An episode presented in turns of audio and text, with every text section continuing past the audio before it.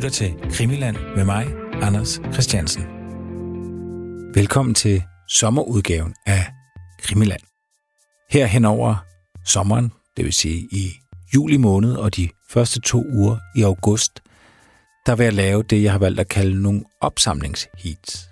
Fordi efter sommerferien, der har jeg planlagt at gå i gang med mordet på Olof Palme endnu en gang. Jeg kan simpelthen ikke slippe det mor. Jeg blev ved med at, at læse om det og interessere mig for det. Og skønt vi lavede mere end 60 timer, ja fra november 2019, og så hele 2020, så øhm, synes jeg, der stadig er mere at komme efter. Men inden jeg vender tilbage til palmemordet, eller jeg fortsætter med palmemordet, så tænker jeg, at det måske kunne være meget godt at lave nogle opsamlingsprogrammer, hvor vi lige gennemgår sådan the basics, så nye lytter kan stå på her. Og for jer, der har lyttet intenst med, og det ved jeg, at det er der nogen, der har, ja, så vil der være en del gentagelser, en del ting, I allerede ved. Men sådan må det altså lige være.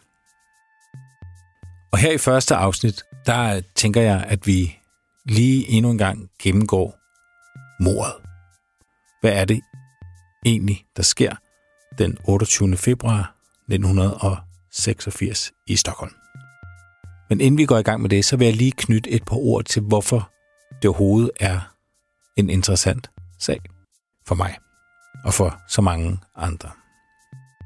Det helt oplagte er jo, at det er fuldstændig usædvanligt, at der i vores del af verden, ja egentlig i de fleste dele af verden heldigvis, er en statsleder, der bliver skudt ned på åben gade, og at mordet efterfølgende ikke bliver opklaret. Og det, der er særligt ved, ved Palmesagen, det er jo, at der egentlig er forholdsvis mange vidner til stede, da Palme bliver skudt på Sværvæggen i Stockholm. Man har mange vidneudsagn, men det er altså ikke lykkedes nogen at finde ud af, hvem det var, der skød Palme, og hvorfor. Der måske sidde nogen og, og tænke, jamen var der ikke noget med et, et pressemøde og en Skandiamand med navn Stig Ingstrøm? Jo, det er øh, ganske rigtigt. I juni 2020, der lukkede Sverige officielt for Palme efterforskningen. De har jo egentlig efterforsket det her mor sådan mere eller mindre intenst siden 1986 og så til 2020. Men ved et pressemøde i juni sidste år, der valgte chefanklager Christa Petersen og chef efterforsker Hans Malander at, øh, at sige, at øh, nu kunne de ikke komme videre. Og at grund til, at de ikke kunne komme videre, det var, at de meget gerne ville afhøre den mand, der hedder Stig Engstrøm, altså Skandiamanden. Vi kommer ikke uden om ham, som de sagde.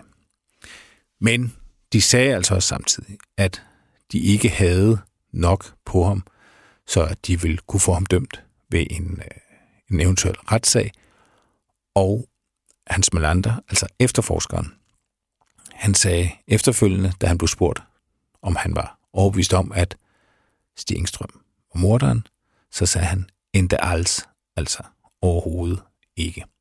Og der er rigtig, rigtig mange, der ikke køber den her forklaring fra chef, anklageren, Christa Petersen, at Stig Engstrøm skulle have myrdet Olof Palme. Men øh, vi skal nok øh, vende tilbage til hele sagen om Stig Engstrøm og Skandiamanden i et af de kommende sommerafsnit.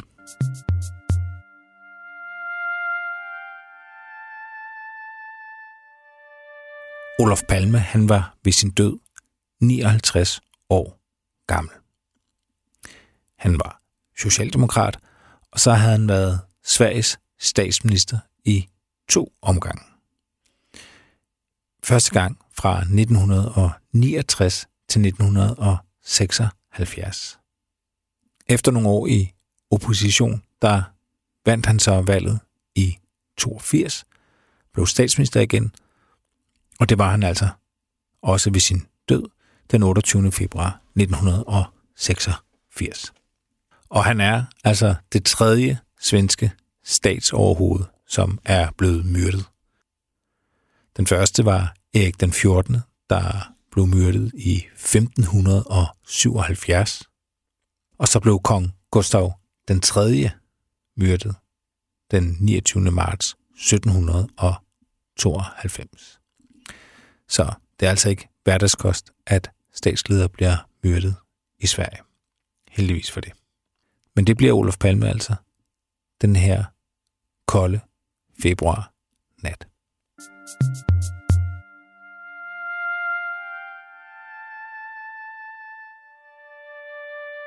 Men altså, den 28. februar 1986, meget tæt på klokken 12, cirka 23.21, der bliver Olof Palme skudt i ryggen af en ukendt gerningsmand. Inden da, der har Olof Palme sammen med hustruen Lisbeth Palme været i biografen. De har set en film, der hedder Brødrene Mozart, som er en, ja, det er vel egentlig en, en komedie, en lidt avantgarde komediefilm. De har været i biografen sammen med deres søn Morten Palme og dennes kæreste.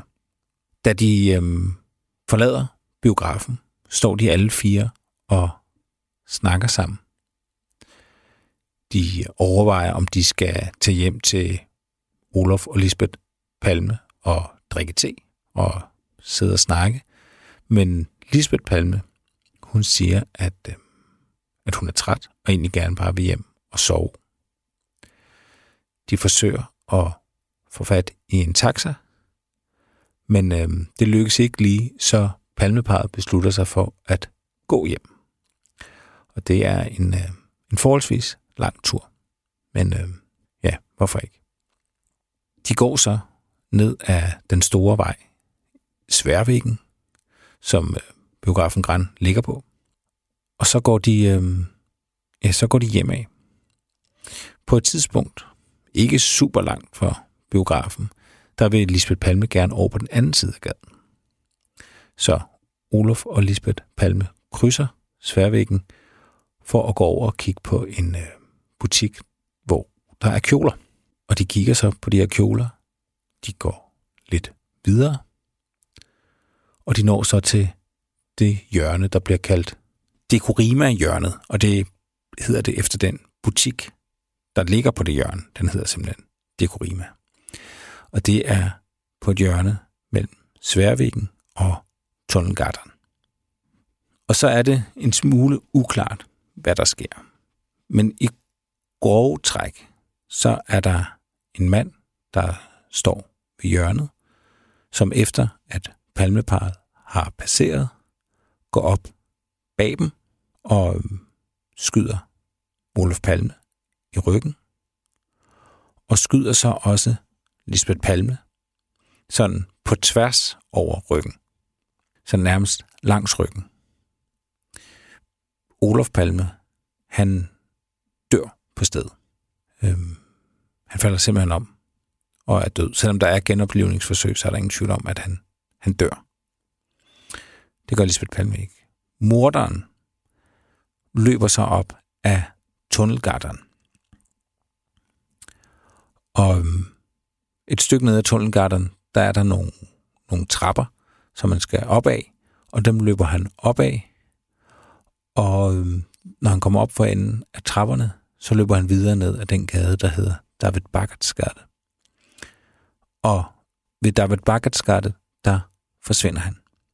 Og når jeg siger, at han forsvinder, så er det altså der, hvor det sidste vidne menes at have set morderen. Fordi man har selvfølgelig prøvet at rekonstruere morderens flugtrute ud fra de vidner, han passerer. Og det sidste vidne, det er en mand, der hedder Lars J., som har stået i tunnelgatteren og løbet efter morderen op ad trapperne. Og det sidste, han ser, det er altså, at han forsvinder, ja, han siger nærmest ned bag en bil, der holder parkeret nede i David Bakkertsgade. Og siden så er den her mand, morderen, altså ikke blevet set. Og ja, groft sagt, så slutter historien jo egentlig der. En ukendt mand har skudt Sveriges statsminister og løbet væk igen. Det er det, der er sket. Og der er altså aldrig nogen, der er blevet straffet for det mor. Så den eller dem, der har besluttet sig for at skyde Sveriges statsminister, er lykkes med det, og de er sluppet afsted med det uden straf. Den dag i dag.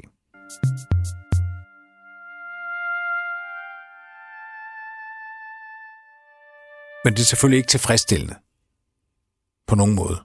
Bare at lukke historien der og sige, det var sådan, det var, og det var det, der skete. Så derfor så er der skrevet et hav af bøger. Der er lavet en kæmpe politi efterforskning. Faktisk så kalder man efterforskningen af mordet på Olof Palme for verdens største politi efterforskning. Jeg skal ikke kunne sige, om det er sandt, men det er det, man siger, når man samler, hvor mange mandskabstimer er der blevet brugt, hvor mange er blevet afhørt, hvor lang tid har man arbejdet på det, osv., osv., osv. Så ynder svenskerne i hvert fald selv at kalde det for verdens største politiefterforskning. Men den har altså ikke båret frugt. Og der er også mange, der har kritiseret politiet, og det skal vi nok også vende tilbage til senere. Men vi har altså en død statsminister liggende på gaden. Der er nogen, der iler til, til gerningsstedet, prøver at genopleve blandt andet en ung sygeplejestuderende. Og der bliver naturligvis også ringet efter både politi og ambulance. Men Olof Palme, han står altså ikke til at redde. Det, som har drevet folk til vanvid, det er selvfølgelig flere ting. Et, det er, hvorfor er der nogen, der vil myrde Olof Palme? Hvad skulle motivet være? Og der er blevet gættet på alt. Og når jeg siger alt, så mener jeg ikke alt, men jeg mener stort set alt. Der er blevet gættet på, at det er en ensom galning, der helt tilfældigvis møder ham og skyder ham. Det kan være noget med i hans privatliv, utroskab. Det kan være af økonomiske årsager. Det kan være noget med våbenhandel til Iran, Irak via svenske våbenproducent Bofors. Det kan være CIA, det kan være KGB, det kan være apartheidstyret i Sydafrika. Det kan være folk, der synes, han er en landsforræder, og så videre, og så videre. Det kan være PKK, det kan være nogle jugoslaver, det kan være hvad som helst. Der er blevet gættet og spekuleret i utrolig mange retninger.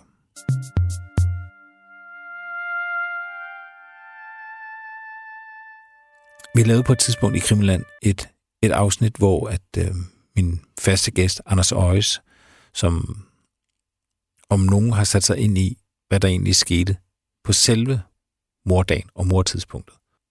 Der lavede vi et afsnit, hvor han gennemgik sådan Olof Palme og Lisbeth Palmes rute for biografen til stedet, hvor han blev myrdet, men fortalt via de her vidneudsagn. Og lad os lige prøve at høre noget af det.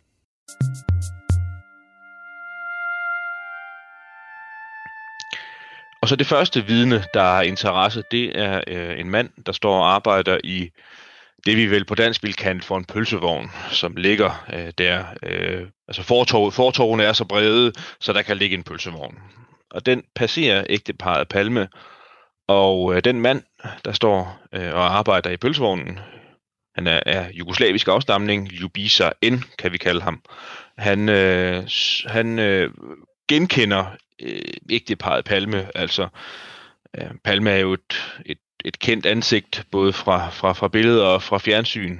Jeg mener, jeg har læst et eller andet sted, at øh, i de sådan svenske øh, arkiver over avisfotografier, så han øh, sammen, suverænt sammen med kong Carl Gustaf, den mest fotograferede svensker i det 20. århundrede.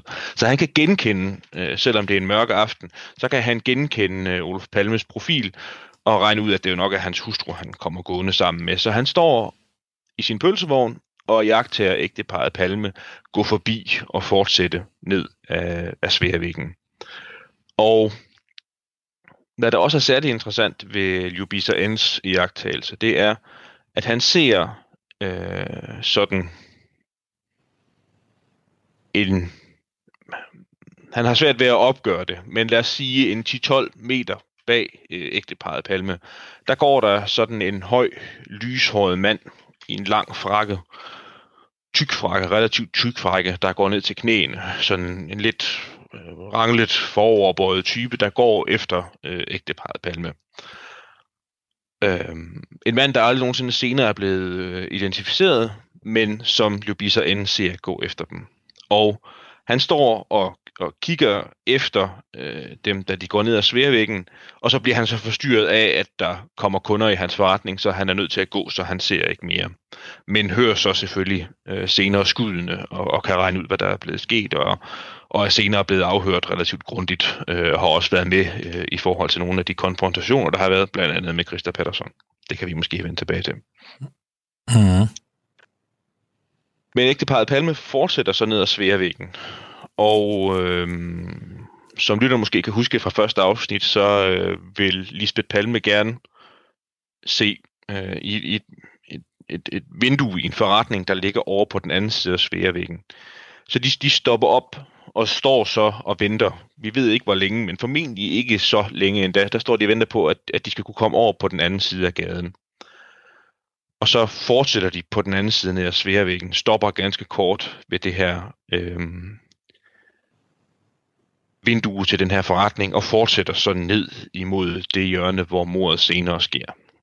Og det er også på den side af gaden, at vi støder på to af de andre vigtige vidner, vi har til, hvordan og hvorledes mordet sker, og hvordan forløbet sker op til.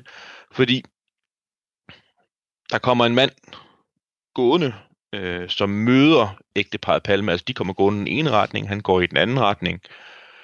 Øh, Nikola F., kan vi kalde ham, eller det hedder han, men vi behøver ikke lige nødvendigvis at nævne hans efternavn. Han kommer gående op og genkender også øh, ægteparet Palme, øh, og fortsætter så øh, længere op og hører så også senere de to skud og kan også regne ud, hvad der så er blevet sket, hvad der så er sket. Altså, Palme er blevet myrdet, så han, han bliver også på den måde til, til et vidne, der er blevet afhørt. Øhm, og noget af det, der er særlig interessant ved Nikola F., eller der er to ting, der er særlig interessant i forhold til ham, det er, at øhm, Nikola F. kan fortælle, hvor han har mødt ægteparet Palme, da han kommer gående, og han kan også fortælle, hvor han befinder sig henne, da han hører skuddene. Og øh, i sådan et anfald af, af øh, meget imponerende logisk sans, så sendte man rent faktisk en politimand ud med øh, et stopur og mhm. målte, hvor lang tid det tog for Nikola F. at gå fra øh, gerningsstedet til han mødte ægteparet Palme, og så målte han, hvor lang tid det tog at gå fra Nikola F., fra der hvor han gik, da han mødte dem, og indtil han hørte skuddene. Og det her det er en relativt kompliceret ligning, men Nikola F. var den tid, det tog for ham at gå fra, da han mødte ægteparet Palme, og hen til, hvor han hørte skuddene. Der kom han, så at sige, betydeligt længere end han, han gjorde, altså som, som ægteparet Palme brugte på at komme hen, på gerningssted, hen til gerningsstedet. Altså han går en vis distance, der tager et tidsrum at gå, så møder han ægteparet Palme, altså vi har så det nulpunkt, kan man sige der. De mødes et sted, og han går videre. Mm. Og det, der er humlen i det hele, det er, at den tid, Nikola F. bruger på at gå fra gerningsstedet til han møder dem, der bruger ægteparet Palme, de bruger cirka 50 sekunder længere på at, at gå distancen fra, hvor de mødes, og hen til, hvor Palme bliver myrdet. Det kan man simpelthen regne ud ved sådan at analysere hele forløbet. Det vil sige, at der er et, et tidsmæssigt hul, som der ikke er nogen, der har kunnet forklare endnu. Det kan vi altid vende tilbage til. Men det er en interessant detalje i forhold til, hvad, det, hvad Nikola F. han har fortalt. Yes. Og nu må du lige være lytternes advokat og spørge, om det, jeg lige sagde nu, det var relativt klart. Ja, altså, Nikola F., han går flere meter på kortere tid end ægteparet Palme. Ja, det, er en, ja, det kan man godt sige. Det, det handler nu mere om, øh, hvor lang tid det tager fra ham. Ja, jo. Det, det, det er det, vi siger. Det væsentligste, det er, at Nikola F. går videre fra, da han møder ægteparet Palme. Ja. Og så laver man en måling af, hvor lang tid det tager at gå den distance. Ja. Og han når så en vis distance, der tager så og så lang tid at gå. Og så har man laver man en måling af, hvor lang tid det går, hvor lang tid det tager at gå derfra, hvor han møder dem. Ægteparet Palme, og hen til der, hvor mordet sker. Ja. Og han er nået, så vidt jeg husker, 1 minut og 40 sekunder går han. Og det tager 50 sekunder, cirka 50 sekunder, for ægteparet Palme at gå fra der, hvor de mødes og hen til gerningsstedet. Det vil sige, at vi har 50 uforklarede sekunder. Ja. Det var forhåbentlig klar. Ja. Jamen, jeg, jeg, jeg forstår det godt, og jeg er sikker på at lytte. Altså, vi har jo ret kloge lyttere til det her, Anders, så jeg er sikker på, at de også forstår det faktisk. Det håber vi på i hvert fald. Yes. Den næste interessante jagttagelse, som Nikola F. gør sig, det er, at han ser øh, det næste vidne, vi skal nå frem til i redegørelsen. Og ham talte vi kort om i tidligere afsnit. Det er ham, der hedder Anders B., som har været i byen sammen med nogle kammerater øh, og går frem og tilbage ude på Sværvæggen, mens hans kammerater hæver penge. Og på et tidspunkt, da selskabet er samlet igen, efter der er blevet hævet penge, så bestemmer Anders B. sig for, at aftenen har været munter nok for ham, så han vil hjem. Så han vender om og begynder sådan set at gå og går et stykke vej fra, hvor ægteparet Palme går. Og Nikola F. han ser Anders B. gå efter ægteparet Palme. Og vi er helt sikre på, at det er ham, vi ser, fordi han kan gengive farven på den frakke, som Anders B. han havde på. Meget grundigt.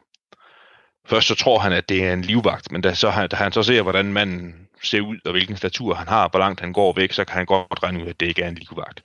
Så han ser Anders B., og hvis vi lige skal gøre ham færdig, så går han jo øh, nogle meter bag, en del meter bag ægteparet Palme. Og indhenter dem, så at sige det kan også forklare noget, at noget, noget i forhold til de 50 sekunder, vi har taget før, talt, vi talte om lige før, det er, at han går efter dem og ender med at komme ret tæt på mordet. Det er vidnet, der faktisk er aller tættest på. Han er måske 10 meter fra, hvor, hvor selve mordet sker. Der står han. Og han bliver selvfølgelig også senere hen et meget, meget vigtigt vidne, fordi han er øh, så tæt på, som han er. Mm. Så det, det, det, det er de vidner, øh, vi har, der så at sige har været i, i bevægelse på den side af sværvæggen. Så har vi nogle vidner omkring gerningsstedet, som også er væsentlige. En af dem, der er væsentlig, har vi også talt om i tidligere afsnit. Det er ham, der hedder Inge M., som holder i sin bil skråt over for gerningsstedet. Og Inge M. har været i byen sammen med tre kammerater, og de er undervejs øh, hjemme i skal hæve nogle penge ved en pengeautomat. Så øh, Inge M. han er kommet kørende i sin bil ned ad Sværvæggen og har sat øh, sin passager af og er kørt ned ad en lille sidegade, hvor han har lavet en uvending, og så holder han med snuden af bilen op, øh, altså med, med udsigt til det gadehjørne, hvor mordet sker. Og Inge M. han sidder i sin bil og ser øh, som den eneste forløbet op til mordet. Altså han, han kigger selvfølgelig derover, men øh, kigger også andre steder hen. Altså han holder selvfølgelig også øje med, hvor passagererne er henne, og han har parkeret et relativt dumt sted. Han har parkeret lige ovenpå på sådan en, en, øh, en føler i jorden, der påvirker øh, gade, altså, øh, gadelyset. Så, øh, så han har sit opmærksomhed flere steder, men primært rettet imod øh, morderen, som han ser stå øh, og vente øh, på, at ægteparet Palme kommer forbi. Noget af det, der er væsentligt i forhold til Inge M., øh, det har vi jo også talt om øh, i det første afsnit, det er, at han kan fortælle noget om, hvor længe morderen stod og ventede på, at ægteparet Palme ville komme øh, hen til, øh, til det, der blev gerningsstedet. Og det gjorde han øh, helt sikkert i mindst halvandet minut med stor sikkerhed i nærmere to minutter. Så han, han sidder der i sin bil og holder øje med den mand, der myrder Olof Palme. Og bare, for, og, og bare for at være, altså morderen, han ser morderen stå imellem halvanden minut til to minutter på det sted, hvor Palme går hen og bliver skudt. Ja. Så han står og venter på ham. Ja, det gør han. Yes. så er der et andet vigtigt vidne i, øh, i, gade, i, i det der gadekryds. Altså som, som lytterne også vil kunne huske fra det første afsnit, så er der rødt lys øh, lige på det tidspunkt, hvor Palme bliver myrdet. Så der holder en del biler og biler og venter på, at det skal blive grønt lys. Og en af de biler, der holder og venter, der sidder der en taxichauffør i. Og han sidder lige ude for det øh, sted, hvor Palme bliver myrdet. Der sidder han, øh, han har nogle passagerer i sin bil selvfølgelig, men han sidder i et førersæde, og, og lige til hans venstre side, der kan han øh, se mordet. Og han øh, kigger over, før skuddene ser, og øh, siger senere, at han, han så tre personer øh, stå og tale sammen på det gadehjørne. Altså det vil sige øh, Olof Palme, Lisbeth Palme og formentlig morderen stå og tale sammen. Og så kiggede han frem for at holde øje med trafikken, og så hører han skuden og ser øh, flygt sådan mordet ske, og ser morderen flygte.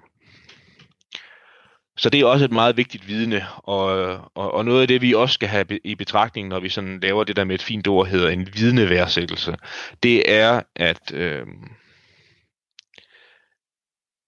at som sagt, det er, øh, det er fredag aften, øh, og det er vinter, havde jeg snart sagt, så vi ved om nogle af vidnerne. Vi ved for eksempel om Anders B., at han, han er beruset, for at sige det lige ud. Han er ikke øh, fordrukken, men han, han er beruset, så det påvirker de ting, han siger. Øhm, om Morelius ved vi for eksempel, Inge M., ham ved vi om, at han er øh, han har været, altså han, han er småforkølet. Vi kan selvfølgelig diskutere, hvor stor en rolle det spiller, men vi ved, at han er småforkølet, har været syg i dagene op til, at han har også sin opmærksomhed fordelt om andre steder. Men Anders D., taxichaufføren, er jo ædru øh, og, i, og i tjeneste, så han, ham må vi betragte som et meget, meget pålideligt vidne. Mm-hmm. Så skal det lige nævnes, synes jeg, fordi nu er vi selvfølgelig i gang med en, med en gennemgang, men der er også andre biler, der holder øh, og, øh, og venter i det her kryds her. Så øh, der er også andre vidner, der kan fortjene, at man ser nærmere på dem. Der er øh, et vidne, Leif L., som sidder i sin store kassevogn øh, og venter på, at det skal blive grønt. Han har en øh, kammerat med i bilen, Øh, Leif L er interessant af den grund, at det er ham, der har noget fra 1986 så specielt som en biltelefon i sin bil. Vi har kort berørt alarmeringen øh, i de tidligere afsnit, og det faktum, at der er en, der venter meget længe i en telefonkø på at komme igennem, og han kommer ikke igennem, og det vidne, det er Life L. Mm. Øhm, og noget af det, der er mest interessant i forhold til Life L's udsagn, det er, at udover at vi selvfølgelig kan læse vidneprotokollerne, det er, at der går sådan en automatisk båndoptager i gang, når man ringer til alarmcentralen. Så man kan også høre, hvad Life L og hans passagerer har sagt, mens de har ventet i køen. Ja. Altså det vil sige, at man har deres helt, helt umiddelbare udsagn om øh, morderen Altså, men de er ikke sådan specielt specifikke, men de er sådan ret interessante, også dramaturgisk interessante, fordi der bliver jo sagt noget så meget sådan i retning af, han skød, eller han flygtede den vej, eller så du, eller noget i den dur. Så der har vi en meget spontan reaktion på morderen. Ja, kan du huske, hvad de sagde? Ikke ordret. Hmm. Men jo, altså, det, det jeg sagde før, er ordret. Ja. Øh, jeg mener også, de siger øh, noget i retning af, så du, man havde en hat på, eller ej. Jeg kan ikke helt huske det, men altså det kan vi jo det kan være til gode, hvis vi graver dybere ned i nogle af vidneudsagene senere. Ja. På den anden side af krydset, så at sige, altså i den anden vejbane, holder der også nogle biler øh, og venter. Deres udsigt øh, til gerningsstedet er ikke helt så god, men i et af bilerne sidder der en øh, ung øh, sygeplejestuderende, øh, Anna H., som også ser en hel del øh, af mordet, øh, fordi hun, altså, ja, hun er nu den i den bil, der sidder bedst for det, og også den, som bliver fanget, øh, altså hvis opmærksomhed bliver fanget af det, der sker over ved gerningsstedet. Og, og hendes vidneudsagn er også interessant at læse. Hun kommer til at spille en ret væsentlig hovedrolle, fordi hun iler derover og begynder at give Olof Palme førstehjælp, efter mordet er sket. Så øhm, hun var også meget tæt på begivenhedernes centrum og fik en meget ubehagelig oplevelse selvfølgelig, fordi hun, Ulf Palme var, var stendød, da han blev myrdet, men man forsøgte at genopleve ham alligevel, så hun gjorde alt, hvad hun kunne, og ja, fik blod ud, ud over sig, og altså noget, som man nu gør i sådan en situation. Så. Men hun er også et, et interessant vidne, uh, Anna H. Ja. Og så har vi to tilbage, jeg synes, vi lige skal tage i vores gennemgang. Og den ene, det er det vidne, der hedder Lars J., som står, altså mordet sker jo på gadehjørnet, og morderen flygter ind af sådan en, en smøge, en smal gade, øh, som er relativt mørk. Øh, og det er den blandt andet, fordi der foregår sådan noget altså byggeriarbejde derinde, og der er opstablet sådan nogle container eller arbejderbarakker, hvor øh, de personer, der arbejder derinde, hvor de har kontorer, opholdsrum osv., de står midt på den her i forvejen relativt smalle gade, der står de her to arbejderbarakker eller container stablet oven på hinanden. Og Lars J. er kommet gående af en gade parallelt med Sværvæggen, en der hedder Lundmarkergatan. Der er han kommet gående. Han har været ja, øh, på, på en beværtning sammen med nogle venner, og er i tvivl om, hvad han skal gøre, om man skal tage hjem eller ej. Og mens han står faktisk lige i, øh, i, i, i, et, i et gadekryds, der hvor Lundmarkergatan krydser den her smøge, smalle gade, som, som morderen flygter op af, så sker mordet. Det vil sige, at Lars J. han bliver selvfølgelig fanget, altså opmærksomhed af skuddene og, og ser, hvad der sker, og så rent instinktivt, så søger han øh, skjul eller tilflugt bag de her øh, arbejderbarakker, container, og står og gemmer sig der. Så han, han ser faktisk morderen flygte på meget, meget nært hold. Øhm, og kan selvfølgelig fortælle os noget om, hvordan ja, det er, hvordan mordet gik til, men også hvordan morderen så ud, hvilken statur han havde, hvordan han, han løb af den her gade her. Øhm, jeg synes, det fortjener at blive nævnt i forbindelse med Lars J., at man godt jo sådan kan spørge sig selv om, øh, hvorfor han ikke sådan på bedste quarterback vis så trådte ud fra de her arbejderbarakker øhm, og, og lavede en lyntakling af morderen, men, men jeg kan nu godt forstå hans reaktion. Det skal også sige så om Lars J., at han er sådan en, det, det, det kan man se i dag, når man ser interview med ham selv den dag i dag, sådan en, en en mand under middelhøjde, lidt for sagt forsigtig mand, så han var simpelthen bare ikke, havde ikke sådan personlighedstypen til at, at, at, at gribe ind, men, men heldigvis så efterlod han sig der, sig der sit vidneudsagn, så det kan vi bruge til noget.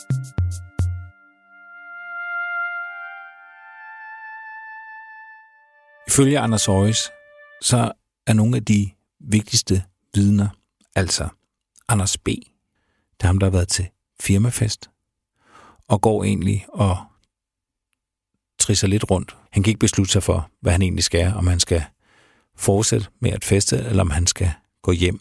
Og han ender med at gå altså lige bag parret, da de bliver skudt. Og efterforskerne har selvfølgelig også været utrolig interesseret i hans vidneudsagn. Der har været spekuleret i, hvorvidt han var for beruset. Det benægter han selv øh, at han var. Han siger, at han ikke havde drukket alkohol siden klokken 18. Og her er klokken altså ved at være halv 12. De har afhørt ham mange gange. De endda prøvede at afhøre ham under hypnose, for at se, om han kunne genkalde sig nogle ting. Det, der er interessant ved Anders B's vidneudsagn, udover at han, han nok er den, der er, er tættest på, det er, og det her det er ved øh, den afhøring af ham, der allerede sker på selve mornatten. Der siger han, at han der siger han, at morderen har en strikhue på, der ruller op i siden. Øhm, han siger, at han har en øh, frakke på, som er enten sort eller mørkeblå, som går til knæene. Han siger, at han ikke ser våbnet.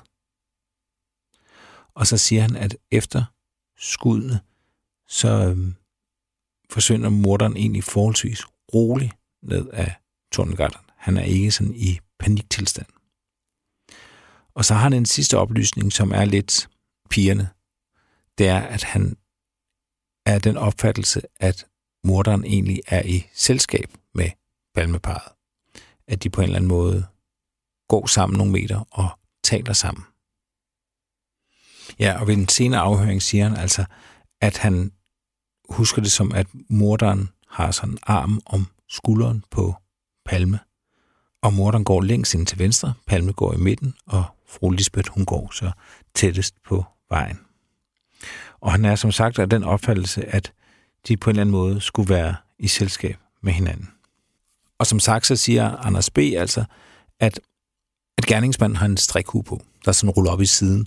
Og han er også blevet bedt om at tegne den. Man kan faktisk i politiets arkiver finde Anders Bjørkmans tegning af, af, af hugen. Øhm, og det er ja, unægteligt en, en helt klassisk strikhue, som han har, har tegnet med en kant. Der er, den bliver på et tidspunkt af et vidne også omtalt øh, som den hue, som Jack Nicholson har på i Gøgeredden, hvis nogen kan huske den film. Det med huen, det bliver interessant senere. Det er en god detalje at, at huske. Øh, fordi der er, øh, der er både vidner, der mener, det er en, en strikhue, og der er andre, der mener, det er en, en form for, for hat eller kasket, øh, caps, som øh, svenskerne ynder at kalde det. Men øh, Anders B., der går ja, nærmest tre meter bag modet, han beskriver det altså som en strikhue. Et andet vigtigt vidne, ifølge Anders Aarhus, det er jo øh, Inge Morelius. Inge Morelius, han sidder i en bil og venter på, at det selskab, han har med i bilen, er ude og hæve penge. Og han sidder og venter, at de så kommer tilbage. Og i mellemtiden sidder han og kigger over på hjørnet, inden mordet sker. Og han mener altså, at morderen står og venter på palmeparet. Og det er selvfølgelig også en, en vigtig oplysning. Øh, men det er Inge Morelius alene, der, der hævder det. Og hvor lang tid øh, han, han ser morderen vente inden mordet, er der også gjort alle mulige forsøg på at, at rekonstruere. Og det er svært at sige noget helt klart om, hvor lang tid det er. Men han siger, at han altså ser morderen stå og vente. Og det er sjovt, hvis jeg bare lige må knytte en kommentar til det her. De her mennesker, som helt uforvarende er blevet, ja, bogstaveligt talt, blev vidner til et verdenshistorisk øjeblik. De har ikke haft det let efterfølgende, fordi, ja, dels er der selvfølgelig en, en, en kæmpe skuffelse over, at der er ingen af dem, der kan sige, at det her, det er morderen. Men også alt efter, hvilken teori man som lægmand eller palme, privat palme efterforsker, eller hvad man nu er, læner sig op af, ja, så er der jo nogen af vidnerne, der er besværlige og siger noget forkert i gåsøjne, øh, og man prøver at miskreditere dem selvfølgelig. At for eksempel, at Anders B. er for fuld, eller Inge Morelius er lidt snot forvirret mand, eller hvad det kan være. Så de har skulle lægge ører til mange ting, øh, hvilket må have været helt forfærdeligt, for de har jo ikke på nogen måde bedt om at være i den her situation, og de har jo egentlig bare prøvet, må man gå ud fra, så godt som muligt at genkalde sig, hvad de så. Og der er jo det her med øjenvidende beretninger, som jo er en, en sag for sig selv. Og det tror jeg også, vi laver et afsnit om på et tidspunkt. Altså, hvad kan du egentlig bruge øjenvidende beretninger til? Man kan jo selv prøve at teste sig selv. Man kan prøve, når man lytter til det her, at gennemgå sin dag, og så bare øh, genkalde sig hvorfor noget tøj de mennesker, man har mødt i løbet af dagen, de har haft på.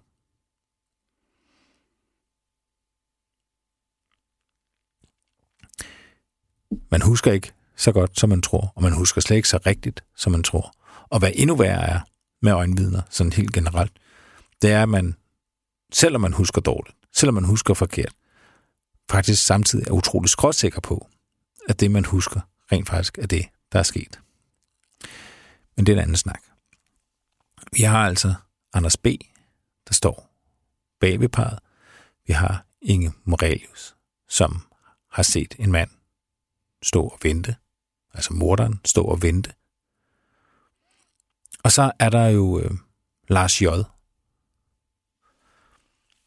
Lars J., det er den her mand, som står inde i tunnelgatteren. Den vej, som morderen flygter op af. Faktisk så løber morderen lige forbi Lars J. Og det er også en, en kilde til frustration. Der er en, der står sådan nogle barakker inde i tunnelgarden, fordi der er noget repressionsarbejde i gang. Og Lars J., og det kan man så mene om, hvad man vil, men han bliver selvfølgelig nervøs. Han hører skud, og så gemmer han sig bag barakkerne, og så ser han morderen løbe forbi og løbe op af trapperne. Og en rum tid efter beslutter Lars J. at sætte efter morderen og løber op ad trapperne. Men Lars J. er det vidne, der så kan forbinde morderen rute fra hjørnet af sværvæggen til tunnelgarderen, og så at morderen forsvinder op af trapperne. Det er han det eneste vidne, der egentlig med sikkerhed kan sige. Der er spekuleret meget i, hvorvidt morderen egentlig er løbet op ad trapperne. Om det er den mand, altså om det er morderen, som Lars J. han ser, eller ej. Men ja, sådan er den officielle historie i hvert fald, det er, at det er morderen. Men der er selvfølgelig også spekuleret i, om det kunne være en anden mand, altså en, der har sat efter morderen, som Lars J. ser, og morderen egentlig er drejet til venstre, når han løbet ned af tunnelgatterne, og ikke op de trapper, der er for enden, men ned ad den gade, der hedder Lundbakkegade. Men al den her forvirring skal vi nok lige vende med at gå for meget ind i.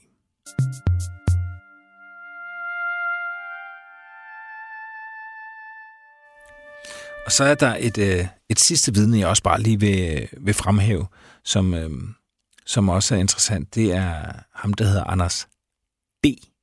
Ikke at forveksle med Anders B. Anders D. Han han kører taxa, og øh, han kan se mordet til venstre for ham, hvor han ser et par og en mand stå og tale med hinanden. Og lidt senere så skyder manden altså Palme i ryggen. Og han ser altså også morderen løbe ned af tunnelgatteren. På morgennatten der siger han, at øh, Manden er mellem 1,80 og 1,85. Han ser ikke mandens ansigt, og han mener, at han har en, ja, en grå herrehat på. Da han bliver afhørt næste gang, og det gør han faktisk først 14 dage efter mordet, der siger han, at manden ikke løb synderligt hurtigt væk, men at han øh, beskriver ham som, ja, som klumpig og stel, og, og mener, at han er muligvis er ja, kropsbygger. Det er det, man kalder for bodybuilder. Øh, Anders D. er selv kropsbygger, som svenskerne lidt morsomt kalder det. Og han mener, at han kan se øh, på gerningsmanden øh, nogle ting ved hans kropsbygning, der, der kunne få tankerne hen på, at han er øh, en, der løfter meget jern, så at sige. Og så er Anders D. også interessant af en anden grund, og det er, at øh, han ser rent faktisk våbnet som det eneste vidne. Og han siger, altså det er en, øh, en revolver med uvanligt long pipa. Altså med et øh, usædvanligt langt løb. Det, man har kommet frem til, det er, at det, han ser, det er en, en revolver. Jeg er nærmest, som man kender fra cowboyfilmen. Og det bliver også bekræftet øh, når man senere hen finder kuglerne, at det er en revolver, som morderen skyder med.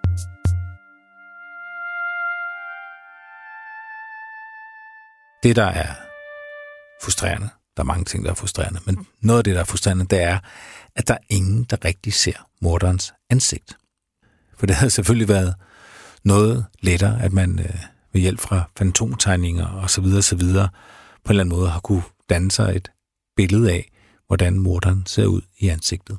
Men det er der ingen af vidnerne, der siger, at de kan. Der er lavet nogle forsøg med nogle fantomtegninger, men de er lavet af nogen, der har set nogle mennesker på et andet tidspunkt. Der er lavet en, hvor man simpelthen mener, det er den forkerte mand, man har tegnet. Sådan ligger landet endnu en gang. Vi har de her vidneudsagn, som på nogle punkter stemmer godt overens, og så er der de her divergerende udsagn, altså især omkring påklædningen. Er det en hue, eller er det en hat? Er det en dynjakke? Er det en frakke? De fleste vidner siger, at den er, at den er langt ned til knæene. Det, de er enige om, det er, at det er en mand, og at han er, ja, de fleste skyder på omkring 35 til 40 år, og cirka 1,80 til 1,85 høj. Da politiet senere skal give sig i kast med at prøve at opklare det her mor, så har de overordnet fire scenarier, de arbejder ud fra.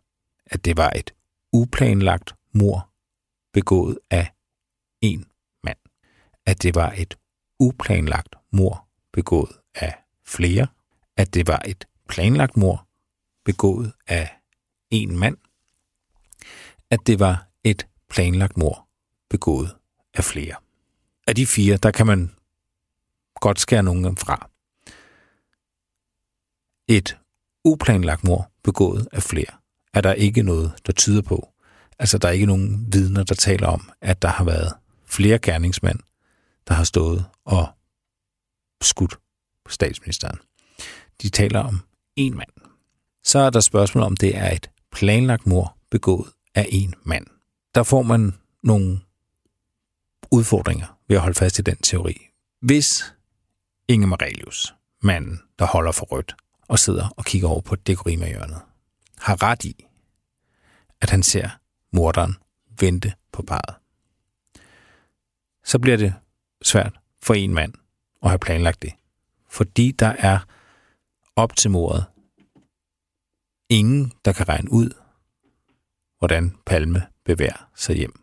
De prøver for en taxa, det lykkes ikke, og de begynder så at gå. Den beslutning blev truffet på et splitsekund. De går så ned af sværvæggen. Der er ikke nogen, der kan berette om en mand, der kommer løbende og overhaler dem på ruten. Og den her rute er ikke super lang. Og samtidig så er der jo også på vejen hjem den her beslutning, som Lisbeth Palme tager, at de skal krydse vejen og gå over og se på kjoler, og så går de et par meter frem, og så møder de morderen på den her side af vejen. Så den her mand kan heller ikke vide, at palmeparet vil krydse vejen. Det er jo også en spontan beslutning, der bliver taget på vej hjem. Så der er en del udfordringer ved at, at hævde, at det er en enkelt mand, der har planlagt mordet. Så har man to tilbage. Det er en enkelt mand, der står bag det uplanlagte mor. Altså, at man er en mand er kommet ned på gaden, eller går på gaden, ser palmeparet og tager den her impulsiv beslutning, må det være, at skyde vedkommende. Og så er der det sidste, lidt mere ubehagelige scenarie, at der er flere mennesker, der har været sammen om at planlægge det. Altså ved at overvåge ham, ved at holde øje med hans færden, og være i walkie-talkie-kontakt med en eller flere mennesker, som havde påtaget sig opgaven at skyde den svenske statsminister. Og det er sådan helt overordnet de to fløje, der er i det her palmehalløj. Altså en ensom galning, som kommer til at gå lige bag palmeparet og skyde vedkommende, eller en eller anden form for konspirerende gruppe af mennesker.